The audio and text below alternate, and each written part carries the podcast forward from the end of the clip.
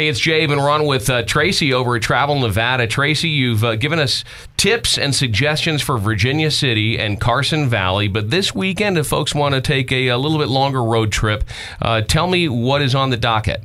Yeah, so this this week we're going down south to Tonopah.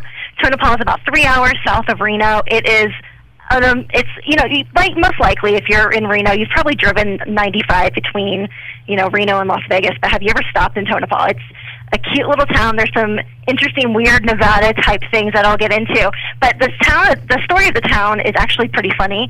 It was founded in 1900. A man named Jim Butler, he lost his burro out in the out in the desert. Burro, He you mean like found- donkey?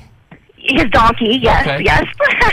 he eventually found it taking a nap, and to wake it up, he grabbed a rock, and the rock was heavier than normal. So he realized that his donkey had actually led him to a reserve of silver that was worth billions of dollars. So that's how Tonopah kind of became Tonopah. Huh. Is there meaning behind the word Tonopah? Do you know? Oh, you know what? That's a great question. I'm sure you could find the answer at the Central Nevada Museum, which is also in Tonopah. Okay. It is yes, it has it's full of old west type memorabilia. Um, it has you know all the famous people who left their marks on the town, including Howard Hughes, Jack Dempsey, Wyatt Earp. They all were there, and this museum really highlights kind of what the world was like back then. Dynamite. Tracy, thanks for the call. We'll talk to you again next week. All right, thanks, Dave.